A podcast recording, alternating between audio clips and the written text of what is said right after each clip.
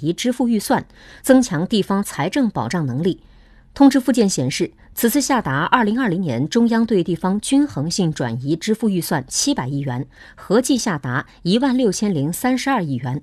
财政部表示，各省级财政部门要抓紧分解下达转移支付预算，确保资金及时足额到位。基层财政部门要合理安排使用上级下达的转移支付资金，在做好三保和重点领域支出保障的同时，重点保障好新冠肺炎疫情防控支出，管好用好资金，提高资金使用效益。